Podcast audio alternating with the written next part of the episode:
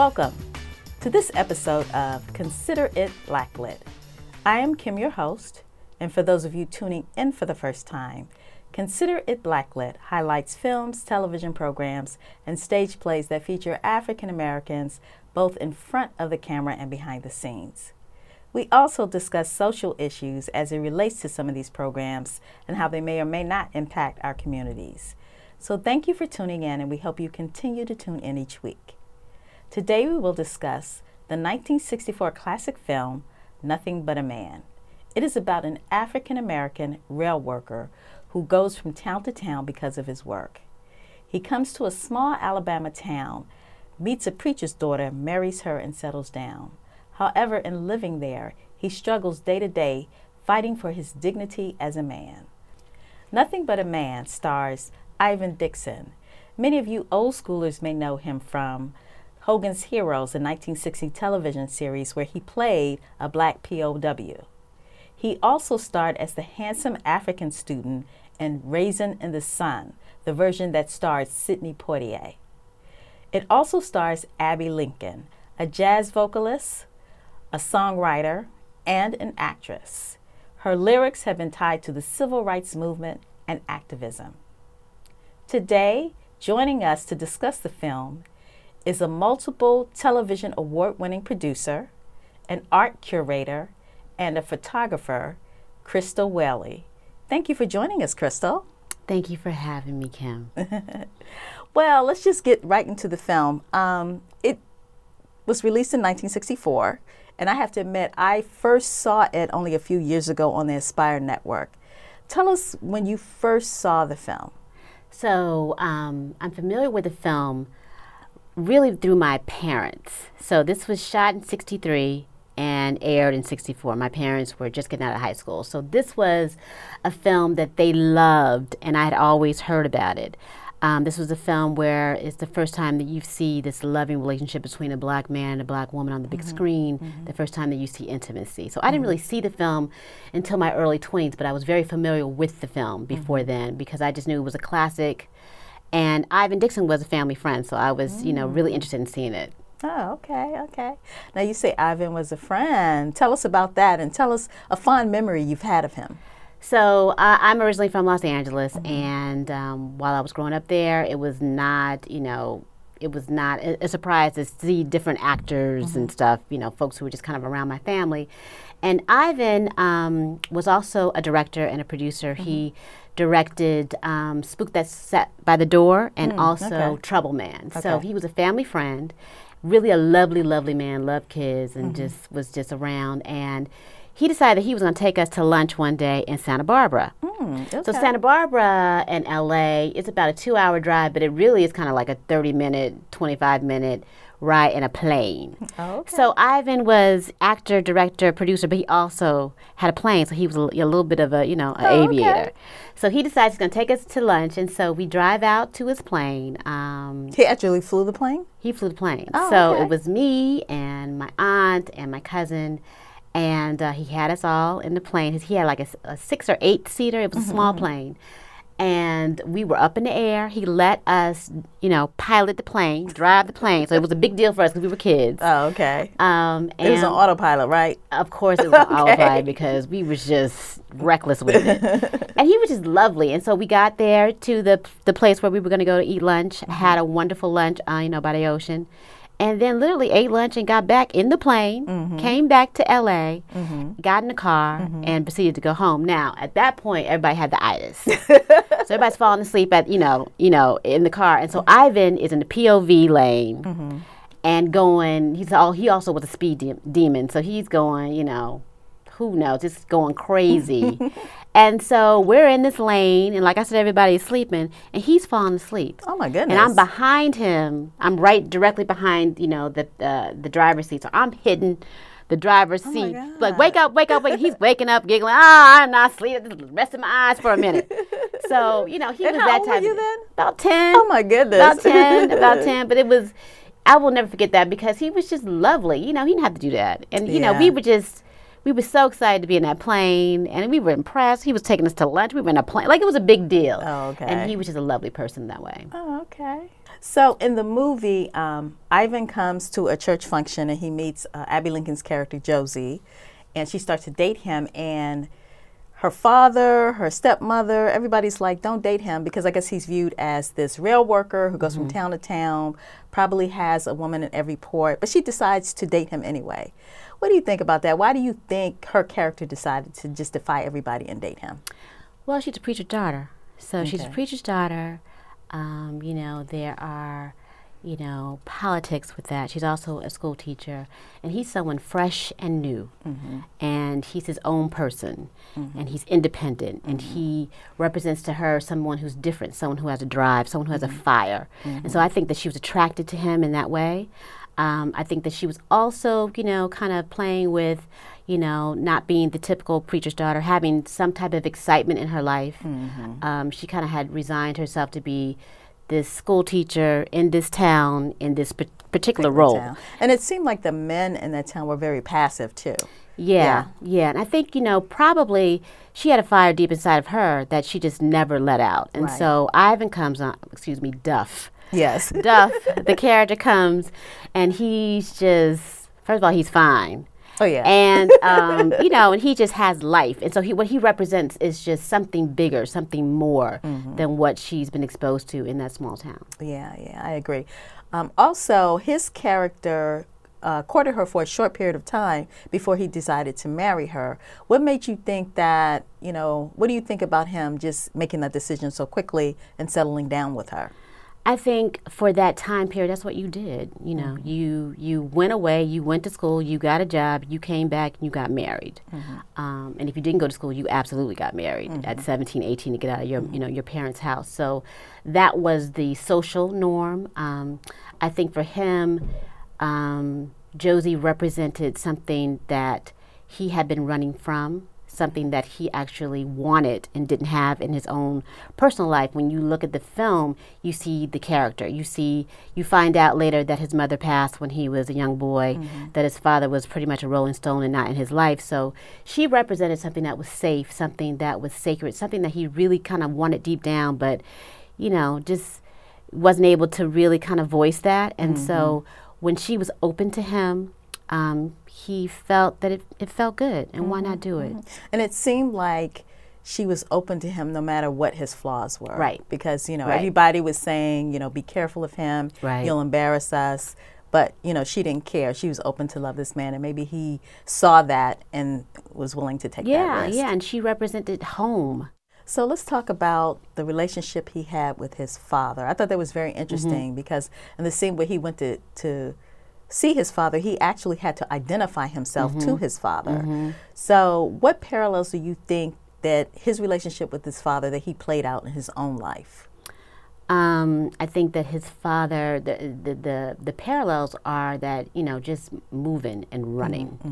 Um, either it's running from running away from something, um, or possibly running to something. Um, he was because he did not have that anchor of a mother and a father um, in in the traditional sense, whatever you know you want to say the traditional sense is. Right. That father not being in the house and that father not being in his life, he was kind of you know, you know, he was a copy in the sense that he was searching and looking and and, and moving around and and and you know um, and him having to identify himself to his father during that time if your father wasn't in the house that's what you had to do Right. because you know people you know they had you know, they had extracurricular children all over the place Yeah, as they yeah. still do yes, they do. and he did too. It's interesting that he had, But a four year old son Mm-hmm. that it seemed like he barely knew too. Um, When he went to visit him, Right. it was like, that's him back there. You know, he was sending money, Right. but there was no relationship whatsoever. and that was like a full circle kind of um, moment for him Mm-hmm. um, because he could not identify the boy he did not he was not sure of the paternity really but Mm-hmm. he was just you know um, going about what he had been told so he had been doing the right thing in Mm-hmm. Right. that sense and so you know him discovering this boy and f- kind of quelling um, a feeling of a longing Yeah. to be his father, and also you know just a, a, a connection. He had it, but he didn't really want to feel it because he didn't know for sure, and he was again replicating what his father was. So let's talk about when he finally settles down in the town. Um, he starts working at a wood mill, and it's very interesting his relationship with the other blacks there. He tries to organize; they don't seem to be uh, interested. Um, the white men come in there and basically taunt him and say any old kind of thing, and the other African Americans just sit around and watch. You know, how did you feel about that? How did that make you feel? What did you think about that scene? Um, I think that is, you know, very reminiscent of the time, mm-hmm. right? So it was just blatant, blatant, you know, racism and oppression and just hatred, you mm-hmm. know.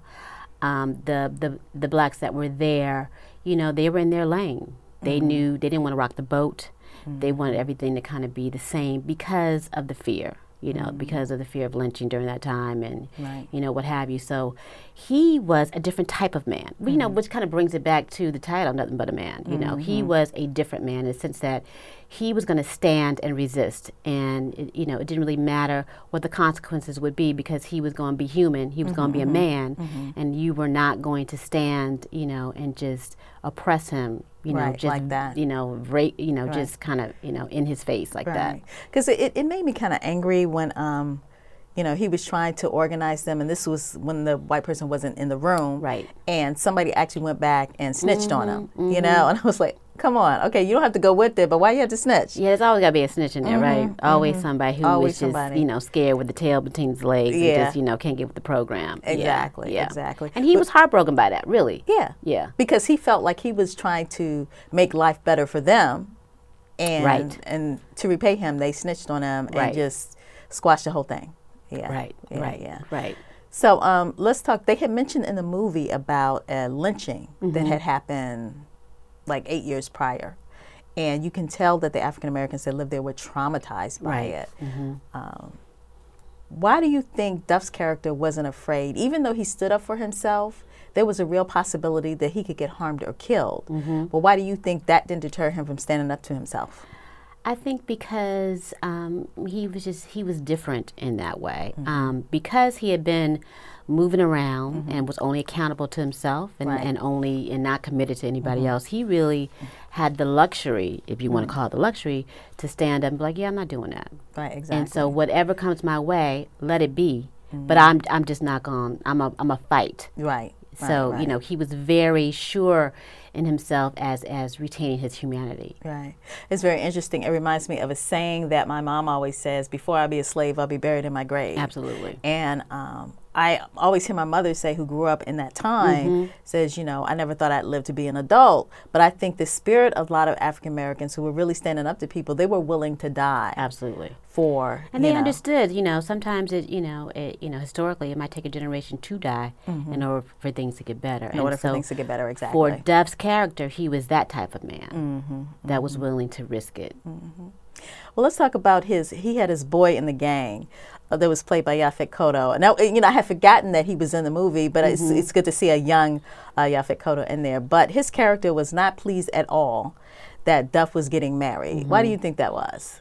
I think he was player hating. I think that he, I think he and, and, you know the other guys were a little jealous because you know they were all um, part of that same crew who was moving around from city to city. No one's committed. Um, mm-hmm. no one has an anchor anywhere, and really, you know, you know, secretly, you know, and deep down, they really did want to have some type of connection to mm-hmm. something, to some place, to mm-hmm. someone. And for Duff to be, you know, the main one, you know, just doing the main his thing, player player. the main Because he was one, the most handsome one of the bunch. he was the finest one. Yeah. And was able to wrangle all, everybody.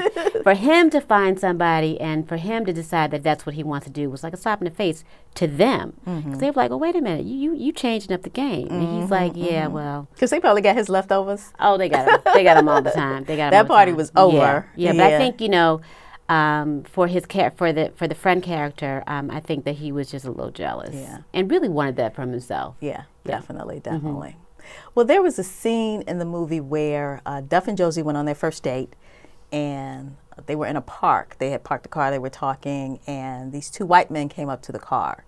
Um, and they were going to start some trouble, but then they recognized Josie as a preacher's daughter. So apparently, the preacher had a good relationship Right. with some of the leaders, the white leaders in the town, and they decided to back off how did that make you feel? What do you think would happen if they didn't recognize her as a preacher's daughter? Oh, you know, everything. Mm-hmm. Everything would have happened. She would have been sexually assaulted or worse. He would have been beat up or worse. Mm-hmm. And um, you know, it's it's you know very blatant, very in your face. Um, of what that was at that time, you know, but we can, you know, we can equate it to what's happening now. It's just, mm-hmm. you know, not quite covert. Right you know, it's getting to be mm-hmm. that blatant mm-hmm, mm-hmm. once again. Mm-hmm. Um, but yeah, you know, because her father was a pillar, you know, in that society, and they were trying not to have any issues with the blacks in the town. You know, mm-hmm. they they knew they, that that they were not the ones. Even with all the stuff going on in the town, Duff, when he gets married, he decides to stay in the town. You know, a lot mm-hmm. of people made the suggestion that he move. Uh, one of the things that happened was when he was trying to organize at the wood mill, he got fired. Mm-hmm. And he was blackballed from any decent paying job, and the only job he could get was like to go to pick cotton, which was minimum wage right, back then. Right, right. Uh, but at the, the very end, he decided to stay with his family. Why do you think that is? I think he decided to stay because that was a place where they actually made their home. Mm-hmm. So when he and Josie first got together, um, and of course her parents and everybody was against him, they went to this space, this house, this little broke down house. They created everything in there. They made their furniture and made it all beautiful and made it made a home. And mm-hmm. so for him, he was like, well, you know, I, I'm, I'm not going to run. I'm, mm-hmm. I'm going to stand up and resist here in this space. Mm-hmm. I'm going to be with this woman who, you know, who, that I love, that I have a connection with. I'm going to be committed. I'm going to be that man. Yeah, um, in 1964 in that town, it's probably typical, the racial climate there. Mm-hmm. Can you draw parallels to what we're going through today in oh, terms of yeah, race? absolutely. I mean, that was, you know, very in your face and very blatant. Yes. Just, you know, just hatred. Mm-hmm. And, you know, we're in the same space. And, um, you know, it's, it's the same type of volatile mm-hmm. kind of, you know, um, energy, volatile, you know, space in people, uh, mm-hmm. where people are. Um, and just, you know, the attack on humanity, you know. Mm-hmm. So, there's very much a parallel. And mm-hmm. there's very much a parallel of Duffs all over the place who are standing their ground and resisting. Like, okay, yes. we're mm-hmm. not doing this. We're not yeah, repeating yeah. history. Right. We're, you know, because we not, have more Duffs now than they had back then. We have all the Duffs. Mm-hmm. Definitely. Now, this is one thing that we liked about the movie because we made a comment that the extras mm-hmm. in the movie seemed so real. They were yes. not actors. Tell me what was the realest scene Okay, so the realest scene is when Duff went to go look for his his four year old boy. So mm-hmm. he's been sending money to the baby mama, mm-hmm. who has moved on to Detroit mm-hmm. and has left the boy with her cousin. Mm-hmm. And they're someplace in public housing, something, you know, wherever, in two story little house. And so he goes to the neighborhood, but he, you know, he's he's coming to pay the boy a visit. Just take a mm-hmm. look at him at mm-hmm. least, you know and everybody on the porch looked like they were just from that. Like basically, it looked like they just had put a camera in the project. Yep. And was like, okay, y'all, we got dinner for you. We got craft service. Just do what you just do. Do what you do. do what you do. Don't wear any stripes. You know, yeah, and just know, you know, know, do what you do. So when he comes into the room, you know, to you know, hey, I'm so and so, so and so. She's mm-hmm. like, oh, about time you get here. Mm-hmm. And she, she meaning the cousin who's taking care of, of of his son and all her kids. Yeah are you know that was very real. Yeah, they basically real. just came in somebody's apartment in their living room and say, and moved over the curtain. Yeah, look at the boy. yeah, the curtain for a door. Yes, yes, yes. So that was the realest because people yeah. like, oh, okay. that Let me say, I thought one of the realest scenes for me was when they were in church. Oh yes, and yes. and yes. people were getting the Holy Ghost. Now, yes, I used to live with my grandmother when I was younger. Yeah. My my parents were in college, and she would take me to church like three times a week. Yes. and people would get the Holy Ghost. I remember when I was younger, I would be staring at her, waiting for her to get it. But I was around it a lot, right? And I know how they work themselves up, work the Spirit in them. Yes. They get the Holy Ghost. And when I saw that on the camera, I said, "That is not fake." Right, and especially that preacher when mm-hmm. he was preaching, he was really preaching. So he we, was really you know, preaching. So they just put that camera, camera in there and said, "Just do what you do," and, and they had a service. Yeah. I was waiting for the ladies with the white uh, dresses to come over with the smelling salts. I was waiting for them to appear because it literally yes. was that. Yeah, it was yeah. definitely that. It was mm-hmm. it was real. Mm-hmm. So since it's so real, I was kind of uh, surprised to find out that a Michael Roemer, who is not an African American, actually wrote and directed the movie. Um, he is Jewish, and he wrote the movie based on him being a Jew in Nazi Germany. Mm-hmm. Um, tell me what you think about that, all the relationship. You know, the historically. I think you know Jewish people and Black folk, and that is Black folks around the diaspora, really have a lot in common in terms Mm-hmm. of, you know, systematic oppression and Mm-hmm. you know, uh, dealing with and and experiencing you know uh, genocide. Really, Mm-hmm, I think there is a parallel there, and so. They are, they meaning Jewish folk and folks who have been oppressed, have um, a common language. Yeah. Now, the other thing that we liked about the movie was the soundtrack. Yes. And they had a Motown soundtrack. Yes. I had read somewhere that um, the writer and director went to Harvard with a lawyer who was actually representing Motown at the time, and he Okay. negotiated this deal Uh-huh.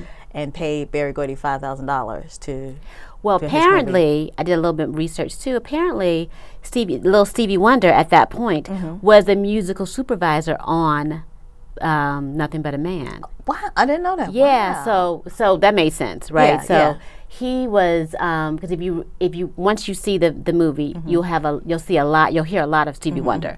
You'll hear a lot of Motown, but you'll hear a lot of Mm-hmm. his early first album. Yeah, so um, as you guys can tell, Crystal and I really absolutely love this movie. So I'm going to ask Crystal, for somebody, I know it's many people out there who have not seen the movie, what would you say to them to make them want to look it up and want to see it? Oh, uh, Nothing But a Man is a classic. It is the first time that you will see a, and really cinematically, it's the first time that you really see a loving relationship between a black man and a black woman that is not exploitive, mm-hmm. that is not over sexualized, mm-hmm. that really is unique in the sense that it's ordinary you know? Mm-hmm, you know so you see you see people that you know who are in love who are in this space. You see um, you know a man coming into his own a woman coming into her own. You see them being a married couple you see the tenderness um, and it's just it's a beautiful film. It's really a beautiful film. Um, and it needs to be seen. It needs to be seen on the, on the big screen Yeah, too. definitely. I would love to see a theatrical release of it again. and it's really you know it's also a study of um, black masculinity um, and kind of um, our families um, and, and, and really kind of a, a really beautiful fabric of how we are as a people. Um, but really you know that that love story and that black man and that woman really jumps off the camera because you have not seen it Right, right, before right. before that time Right. and it's just a beautiful thing to see it's a I gem know, it's beautiful. Yeah. Because one of my uh, favorite scenes is when they ha- have this embrace, and it's like, how many Yes, seconds? Yeah, so that embrace is epic because he's coming back. He's coming back home. He's coming back to his woman. He's Mm-hmm. coming back to his anchor. He has manifested in the sense that he is that man. He is the title is nothing but the man, but he is the man at that The man, point. yes, he is. And he has grown into that person, Mm-hmm. and he's bringing his four-year-old son back, and they're preparing for their new family. And when they embrace, it's real. She's not Yeah, it's acting. real. It's No, real. it's real. And and the embrace is it's almost two minutes. Yeah. I feel like yeah, you know, yeah. and Because I'm like, real I'm emotion. myself. I'm like, ooh, okay. You know, it's almost you know, it brings tears to your eyes because Uh-huh. it ends in that way, and it's and and, it, and that's it, and it's just and that kind of encapsulates everything that this film is Right, about. right. Um, and it's just a beautiful moment. Yeah, because I love how it uh, shows intimacy without all the sexual. You know, I think that's uh, that's what I love about movies about that time. That you can really tell the story of intimacy between a man and a woman without you know throwing your clothes off Right, and all this heavy right, sweating and stuff. right. And to me, that's very beautiful. Right, Yeah, right, right. yeah. And the first time seeing you know black folks being intimate. Yeah, you know, in a and- healthy in a healthy relationship. Even though they had arguments, because that's natural for yes. a relationship. Yes. but and it shows both sides. Yes. Mm-hmm. Absolutely, it does. And it doesn't get too crazy, but it does show a relationship, a very real relationship. very real. And it's not where the man is oppressing the woman or, or is dominant Mm-hmm. over the woman or is sexualizing the woman. It Mm-hmm. is something that is, you know, it's a it's a beautiful depiction of a man and a woman yeah, it is. loving each other. Yes. So, everybody, uh, we highly recommend that you see Nothing But a Man. It's a beautiful story between an African American woman and a man, and a man fighting for his dignity and standing up for his rights, regardless of the consequences. So, that's our time for today. Until next time, consider yourself blacklit. Thank you.